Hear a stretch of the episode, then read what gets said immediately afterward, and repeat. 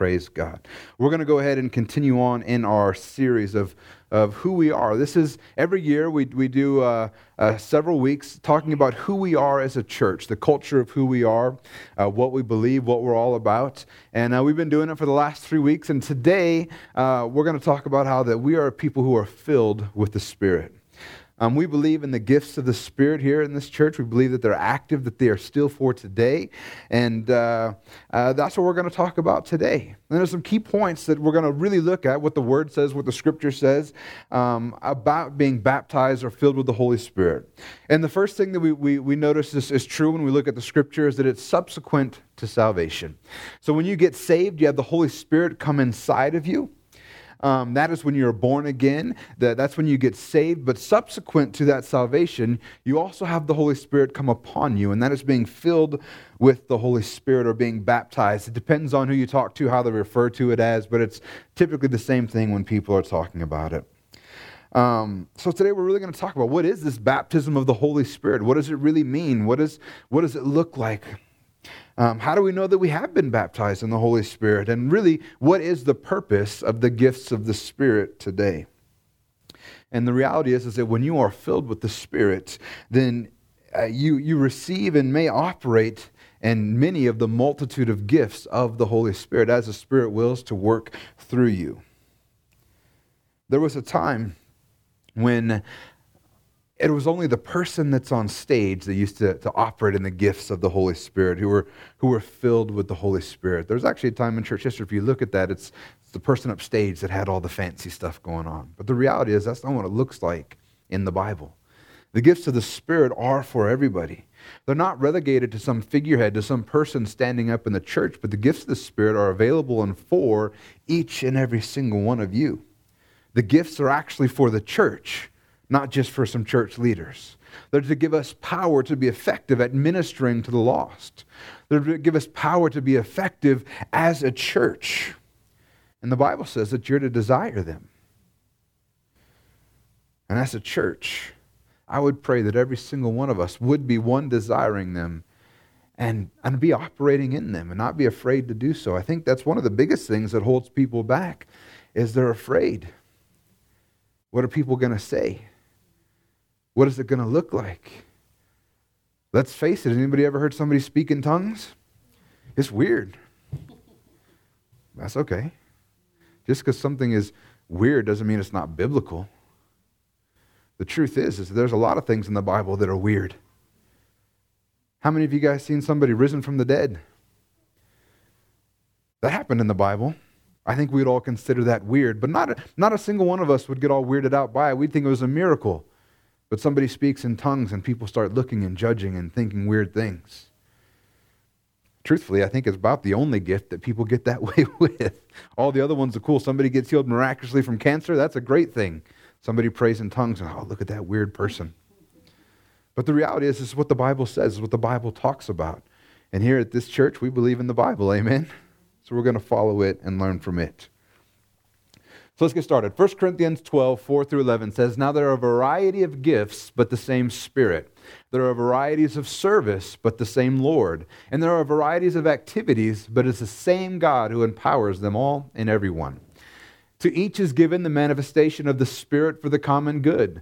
For to one is given through the Spirit the utterance of wisdom, to another the utterance of knowledge according to the same Spirit, to another faith by the same Spirit, to another gifts of healing by the one Spirit, to another the working of miracles, to another prophecy, to another the ability to distinguish between spirits, to another various kinds of tongues, and to another the interpretation of tongues. All these are empowered by one and the same Spirit who apportions to each one individually as he wills. That's a pretty big list of gifts of the Spirit. And you know what? It's not even all of them. This list isn't exhaustive. In Romans 12, 6 through 8, it says this having di- gifts that differ according to the grace given to us, let's, let us use them. If prophecy in proportion to our faith, if service if it's if service and our serving, the one who teaches and is teaching, the one who exhorts and his exhortation, the one who contributes in generosity. You know giving was a gift of the Spirit? The one who leads with zeal, the one who uh, does acts of mercy with cheerfulness. So the Holy Spirit empowers us to do a lot of different things. And we see two different lists. But one thing that we'll notice is that each and every one of these gifts are for the common good. They're not for elevating one person to some sort of uh, a status of super Christian. They're, they're actually not even for the person doing them. The, the gifts are always for the common good, to lift up, to build the church. We also see that not everyone will operate in every single gift. Because the truth is, this, the Spirit determines who He's going to, to use a gift through. So, not everyone's going to operate in each and every gift, and operating in a specific gift does not make you greater than somebody else. You know, too many times I think that, that people can get wrapped up thinking that if the Holy Spirit's working through you, that says something about you. The truth is, is the Holy Spirit working through you doesn't say anything about you. It says everything about the God who's working through you. It's to give him glory for the greater good. It's, it, this isn't you doing something special, it's God's power working through you. They're not a reflection of you, but a reflection of God in you. And then when I was growing up, I, I heard it said everyone has at least one gift. Has anybody ever heard that? Everybody has at least one gift.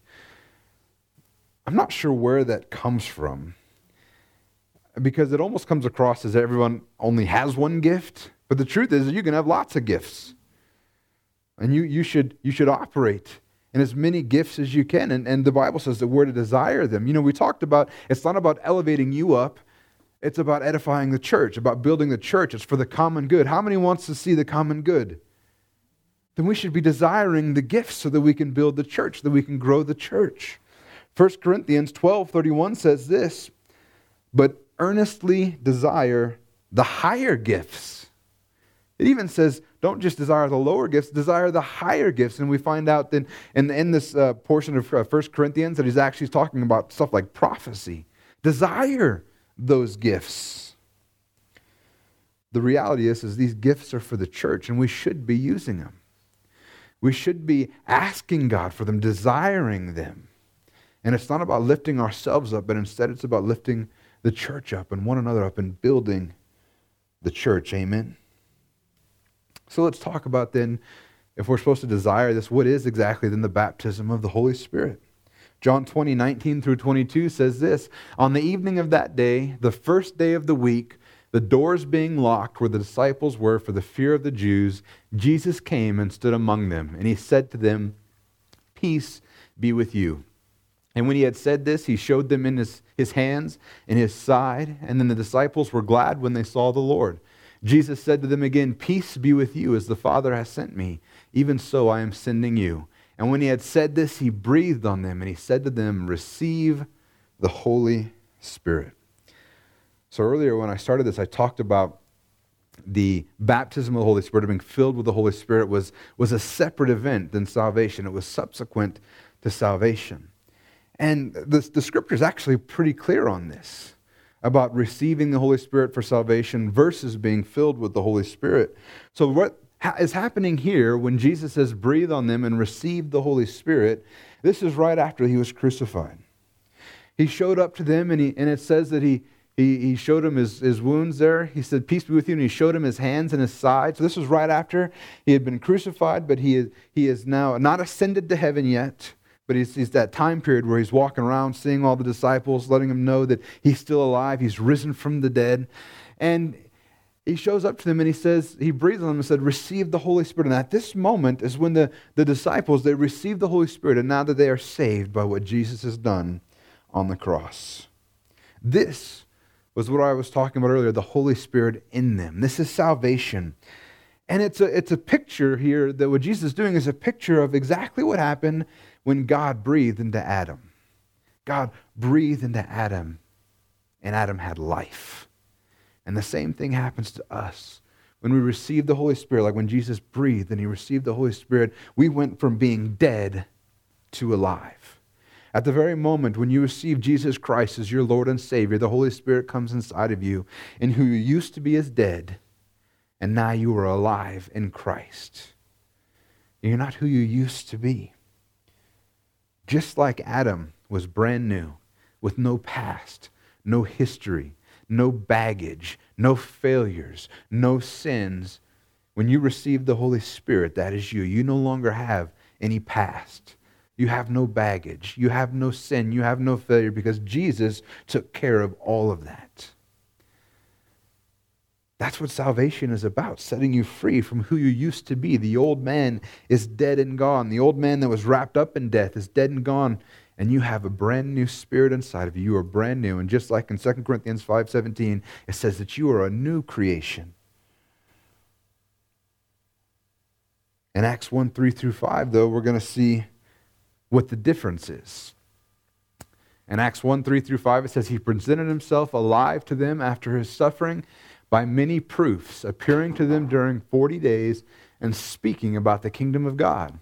And while staying with them, he ordered them not to depart from Jerusalem, but to wait for the promise of the Father, which he said, You heard from me.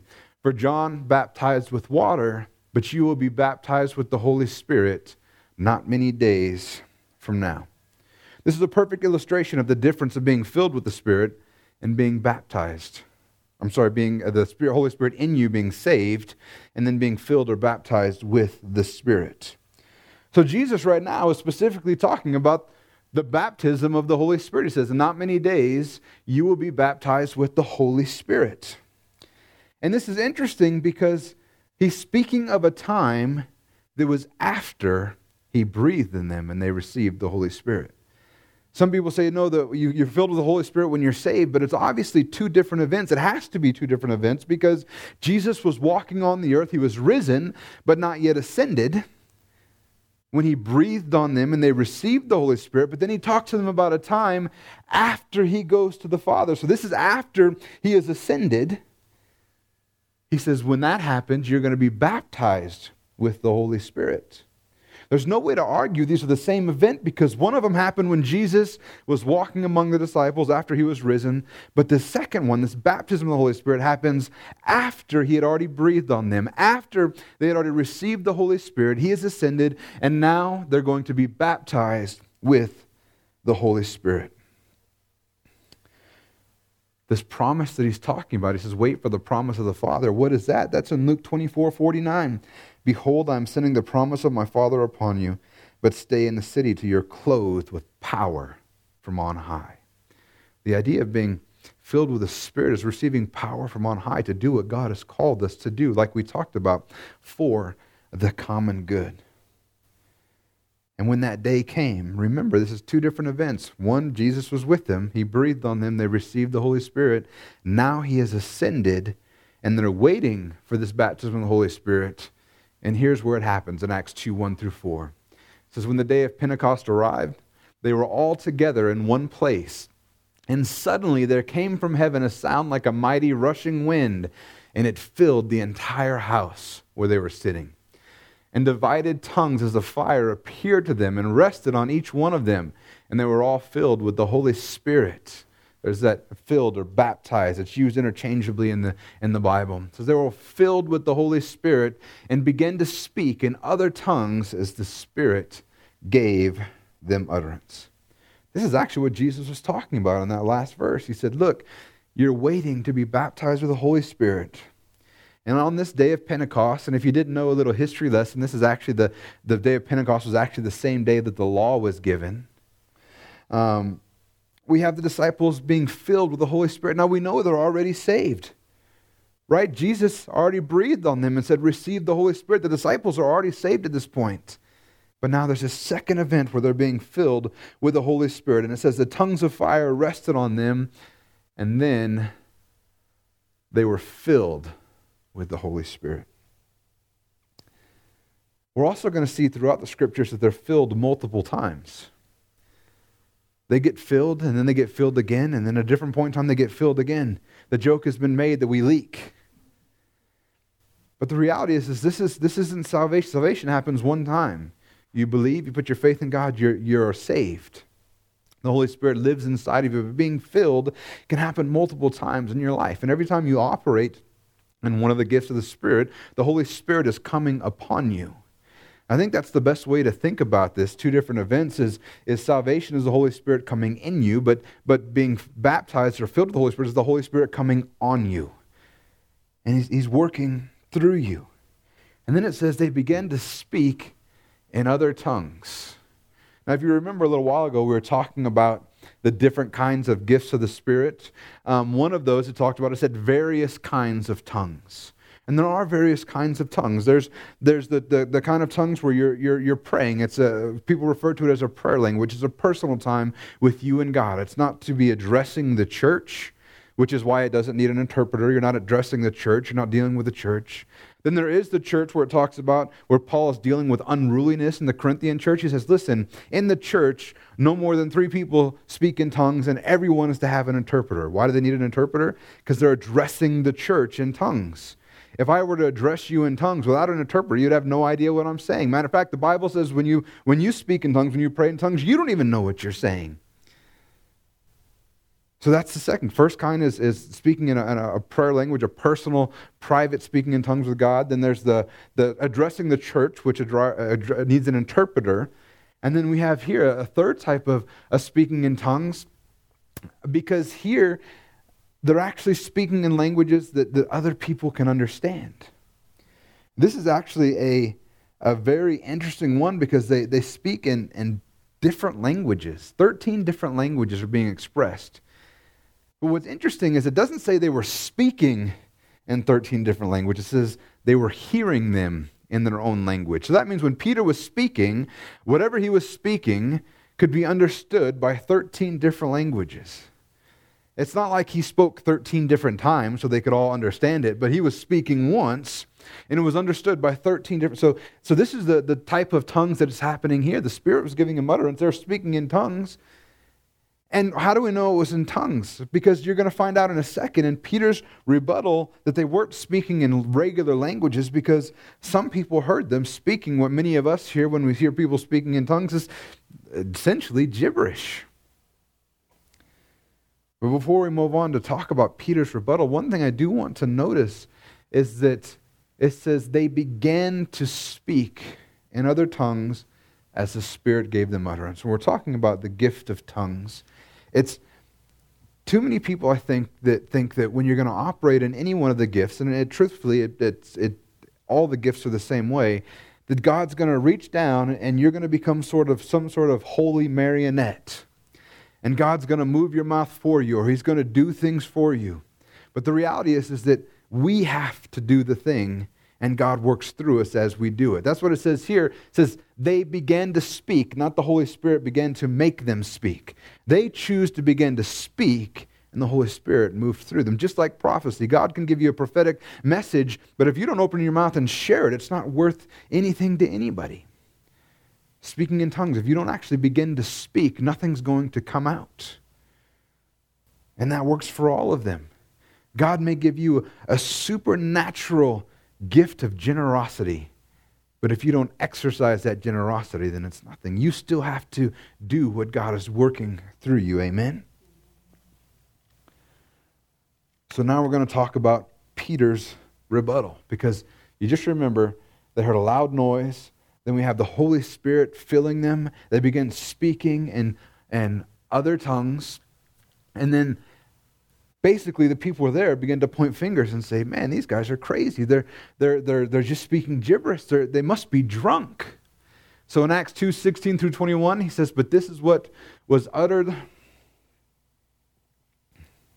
If this is what was uttered through the prophet Joel, and in the last days it shall be, God declares that I will pour out my spirit on all flesh, and your sons and your daughters shall prophesy, and your young men shall see visions, and your old men shall dream dreams. Even, even on my male servants and my female servants, in those days I will pour out my spirit, and they shall prophesy. And I will show wonders in the heavens above, and signs on the earth below blood and fire and vapor of smoke. The sun shall be turned to darkness, and the moon to blood before the day of the Lord. The Lord comes, the great magnificent day, and it shall come to pass that everyone who calls upon the name of the Lord shall be saved. So this is Peter's rebuttal because of the speaking in tongues. Matter of fact, if you look at the verses right before this, he actually says, We are not drunk, it's only 9 a.m. He has to, to argue with them because they're thinking because of what the, the people that obviously weren't hearing them in their own language, they were just hearing gibberish or whatever, they said, These guys must be drunk. But there are other people there, 13 other different languages represented, and they understood what Peter and the rest of the disciples were saying. And he says, Listen, guys, we're not drunk. But this is what Joel prophesied about that God would pour out his spirit on all flesh. And it's an amazing thing because Joel was written sometime between 9, 1900 BC and 14 or 400 BC. Really narrows it down, huh? 1900 BC to 400 BC, but that's where they figured that it was written. Either way, it's either 2000 years before or 400 years before this actually happened, Joel was written, and it talks about this event that's going to happen. The Bible is amazing with the amount of prophecy that is always, that is always fulfilled. We see it over and over and over again. It's one of the greatest evidences of the legitimacy and the truthfulness of the Bible because prophecy is fulfilled over and over and over again in it. But several hundred years before, Joel prophesied that this would happen, that God's Spirit would fall on all men. And by this power, that many things would take place, that there would be prophecy, there would be visions, there would be dreams, that there would be signs and wonders. And that's what he says look, and it shall come to pass. And then he says, It's going to come to pass that everyone who calls upon the name of the Lord shall be saved. You know, the reality is the purpose of these gifts is to all point towards that one purpose to make us effective administering the gospel, building the church, equipping the saints, and making sure that people are getting saved. The purpose of the gifts is to empower us to reach the lost so that everyone has the opportunity to be saved, so that everyone would call upon the name of the Lord. Amen? And that's I hope that, that I showed you, and, and we don't have all the time in the world to go through it, but I hope that you see that there is a difference between salvation and the baptism of the Holy Spirit. We see when it comes on this event that it happens. But the reality is, is that uh, none of us were, were there at Pentecost. Bob, Bob missed it by what, four or five weeks? But the rest of us. Just kidding. It was more like 10 or 12. I mean, he's not, he's not that old. so, you know, we weren't there. We didn't see this event happen. So, how is it that we would receive the Holy Spirit? How does it come about for us? How do we, how do we get the gifts of the Holy Spirit? How do we become baptized? And Luke 11, 11 through 13 says, What father among you, if his son asks for a fish, will instead give him a serpent? Or if he asks for an egg, will give him a scorpion. If you then, who are evil, know how to give good gifts to your children, how much more will the Heavenly Father give the Holy Spirit to those who ask Him? What makes a good father? You know, for those of us that, that uh, either had a good father, or at least we've, we've, we've seen uh, examples of it elsewhere, uh, what makes a good father is that they're loving that they're honest, that they're reliable. Truthfully, what makes a good father is a father that'll discipline you. A father provides every single thing that we need. And as, as, humans, we know what a good father should be, even if we didn't experience that ourselves. And we also know what makes a, a bad father. And, and and we, Luke is making the, or the, the point is being made here that says, What father among you, if a son asks for a fish, will instead give him a serpent? You know, uh, a good father is not going to harm their kid. A good father is not going to make things worse for them. A good father is not going to make them starve or poison them or hurt them when he asks for something. A good father, when, when your kid asks for something that they need, a good father gives it to them. And that's the, the thing here is that God is all of those things. He's faithful, He's honest, He's reliable, He can be trusted. And when we ask for something from God, He's not going to hold back the good gifts. So the truth is, is that if you want to be filled with the Holy Spirit and you're not already, if you want to be baptized with the Holy Spirit and you're not already, the first thing you do is ask. And God is faithful. He's not a bad father. He's not going to give you something else. You're not going to ask for the gifts of the Holy Spirit and be given something that'll harm you or hurt you because he is a good father. How much more will the Heavenly Father give the Holy Spirit to those who ask him?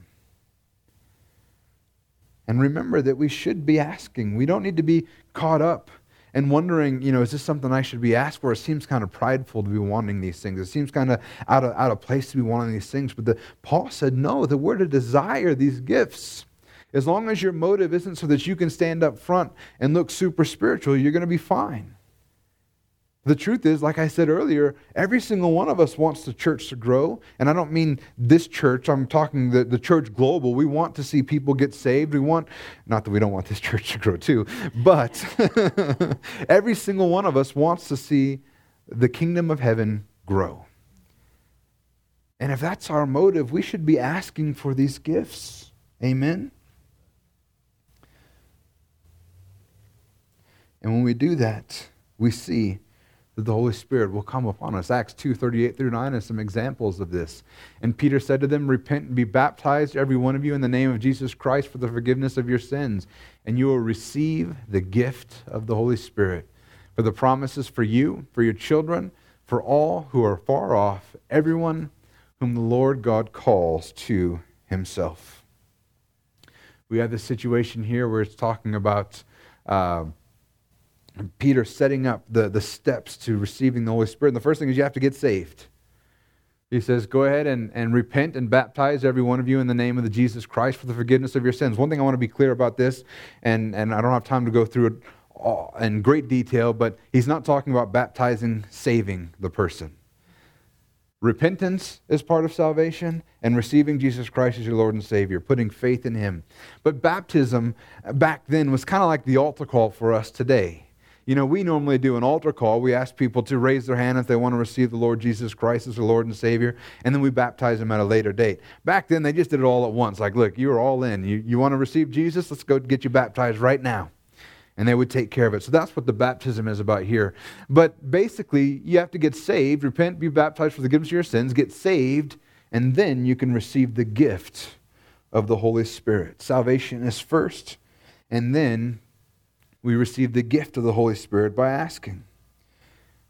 And the truth is, is that this is for every single one of us. This promise is for you and for your children and for all who are fall off, everyone whom the Lord our God calls to himself. This promise, this gift of the Holy Spirit is available to every single one of us.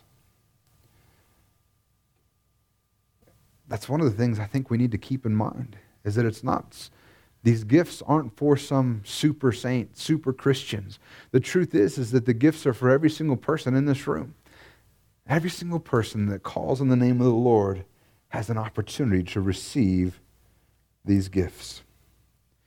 And then in Acts 11, 15 through 17 it says as i began to speak the holy spirit fell. I want to talk about you know the holy spirit coming upon you or falling on them. We'll see in the next couple verses we look at but he says as i began to speak the holy spirit and this is peter speaking he says the holy spirit fell on them just as on us at the beginning. And i remembered the word of the lord how he said john baptized with water but you will be baptized with the holy spirit if then god gave the same gift to them as he gave to us when we believed in the lord jesus christ who was I that I could stand in God's way?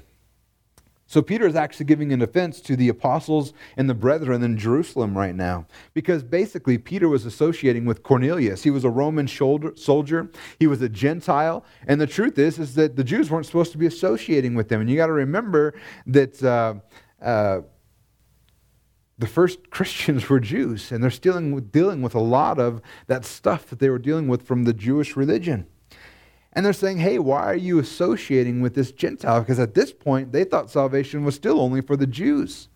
And you remember that, that uh, Peter had a vision where God said, whatever I call, call clean, don't you call dirty, don't you call unholy. If I call it clean, it is good to go. And he had that vision of the, of the cloth coming down and there was unclean animals on it, and Peter was supposed to go and eat. And he's giving a defense to these people, to the apostles and the other disciples in Jerusalem about why he's associating with them. And he says, Look, they believed, and then the Holy Spirit fell on them just as it on us at the beginning. If God says they're okay, who am I to say otherwise? But we see that the gift comes after the believing. They believed, they, they were saved, and the gift comes and falls upon them. And it's not the only time this language is used about the Holy Spirit falling on them. In Acts 19:6, it says, When Paul had laid his hands on them, the Holy Spirit came on them, and they began speaking in tongues and prophesying. One of the things that when we give the people the opportunity to come up and they want to ask, we lay hands on them. And the reason we do that is, is simply it becomes a, a point to release faith. Because how many know that you need faith to receive the gifts of the Holy Spirit? Just like anything in Christianity, you do it in faith. We are saved by faith. We receive the gifts of the Spirit by faith. Matter of fact, the Bible says that whatever you do that's not of faith is sin. And we also found out a couple weeks ago as we were looking at it that, that faith is the only way that we can please God. Amen. But Paul lays hands on them. It's an opportunity for them to release their faith, and the Holy Spirit fell upon them. And when that happened, you'll notice that the gifts began to be able to be manifest. Says the Holy Spirit came on them and they began speaking in tongues and prophesying. That language of falling on them is used again in Acts 8 14 through 17. Now, when the apostles of Jerusalem heard that Samaria had received the word of God, they sent to them Peter and John, who came down and prayed for them that they might receive the Holy Spirit. For he had not yet fallen on any one of them, but they had only been baptized in the name of the Lord Jesus. And then they laid their hands on them and they received the Holy Spirit. So these folks, they'd already been baptized, they'd already put their faith in Jesus Christ. They had already been saved, but they hadn't had the Holy Spirit fall on them. Matter of fact, they didn't even know about it. It says the apostles in Jerusalem heard that, that Samaria had received the word of God. They sent them to Peter and John because they wanted them to receive the Holy Spirit. They got saved, they heard the word of God, but they hadn't received the Holy Spirit. So when they came down, they laid their hands on them and then they received it. The Holy Spirit fell upon them. The next verse actually says that Simon saw the laying of hands resulted in the baptism of the Holy Spirit. And it's important that we, we notice that Simon saw something because one of these things that we, we need to understand is that there is evidence of the baptism of the Holy Spirit in your life. There is evidence of when that happens and what's going on. In Acts 10 44 through 47, it says, While Peter was still saying these things, the Holy Spirit fell on all who heard the word. There's that language again, the Holy Spirit falling on them or coming upon them. And the believers from among the circumcised who had come with Peter were amazed because the gift of the Holy Spirit was poured out even on the Gentiles. For they were hearing them speaking in tongues and extolling God. Then Peter declared, Can anyone withhold water for baptizing these people who have received the Holy Spirit just as we have? More evidence in case you were curious that baptism is not what saves you. They, they had the Holy Spirit, so they obviously were saved because you have to be saved before you can receive the Holy Spirit. And then he says, well, wait a minute, if they've already received the Holy Spirit, why can we not baptize them? So it's not baptism that saves you, it's your faith in Jesus Christ. But at any rate, they, they, they hear them speak in tongues and they're extolling God. And we'll notice that the, the apostles, had evidence these Gentiles were filled with the Holy Spirit. There should be evidence when the Holy Spirit comes upon you. And it says, while they were speaking, uh, uh, earlier we saw that, that while they were speaking, uh, Peter was speaking to Cornelius, the Holy Spirit fell upon them. And then the, the interesting about this is that there had to be some way for, the, for Peter to know that that's what happened. I mean, if the Holy Spirit coming upon you was something just internal or something that happened, how would, how would they see that this actually happened? How did they know that they were baptized in the Spirit? And the reality is, is this baptism in the Spirit proved that God had accepted them, even though they hadn't been baptized yet. And one of the things you're going to notice in nearly all cases in the New Testament, in the book of Acts, when it talks about the, the people getting filled with the Spirit, there is evidence, and it's almost always speaking in tongues. In the case of Peter and Samaria, I talked about a little moment ago, it says that, that, that Simon saw that they were filled with the Holy Spirit when they lay hands on them. How did Simon see that? When people are filled with the Holy Spirit, we don't see uh, a, you know, a light shine out. The clouds don't part and you have a, a bright light shining down on people. There's something that happens. In Acts 2 4, it says they were all filled with the Holy Spirit and began to speak in other tongues as the Spirit gave them utterance. In 19:6, Acts 19:6, it says when Paul laid his hands on them, the Holy Spirit came upon them and they began to speak in tongues and prophesy. And right here, that's how they knew. It says they were amazed. The gift of the Holy Spirit was poured out even on the Gentiles. How did they know? For they were hearing them speaking in tongues and extolling God. It's one of the reasons why you might hear in, in, in, in some circles that, that uh, uh, believe in the gifts of the Spirit is, is they refer to the gift, speaking in tongues kind of as the, the starter gift, as you will. Because it seems like that's the evidence in the New Testament that it either flat out says they were filled with the Spirit and began speaking in tongues, or there's indication that there was, there was some evidence, you know, Simon saw that they were filled with the Holy Spirit. How did he see that? Now, uh, personally, I think that every believer can ask to be able to, to, to pray in tongues. And, and like the Bible said, if you ask, he's not going to give you a poisonous fish if you ask for, for something. He's not going to give you something else. If you ask, you will receive it. That being said, I don't think that uh, uh, every person has to speak in tongues. Um, I think uh, I personally I believe that if you if you don't ask for that gift, you are missing out. The truth is is that the Holy Spirit helps us pray.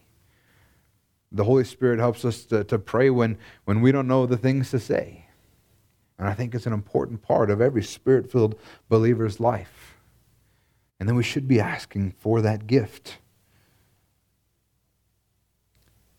But the truth is that speaking in tongues or any of the spiritual gifts, as I said earlier, is, is not a matter of God taking control over you. Anybody ever seen that cartoon, The Avatar? When I was growing up, that's kind of how I, I envision it in my head. You know, when the avatar, uh, before he gets it figured out, the, the avatar state comes on him and his eyes turn blue and like something takes control of his body. That's what I had in my head. That somehow, when God was going to use you in this, these, these ways, you know, your, your eyes are going to roll back in your head and, and you're just going to be controlled by God.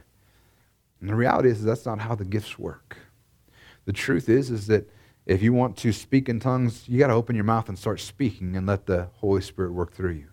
If God gives you uh, a prophetic vision or a prophetic imagery or a prophetic message, if you don't open your mouth and share it, it's not going anywhere. You still, God's not going to come down and begin and moving your mouth for you for any of these things.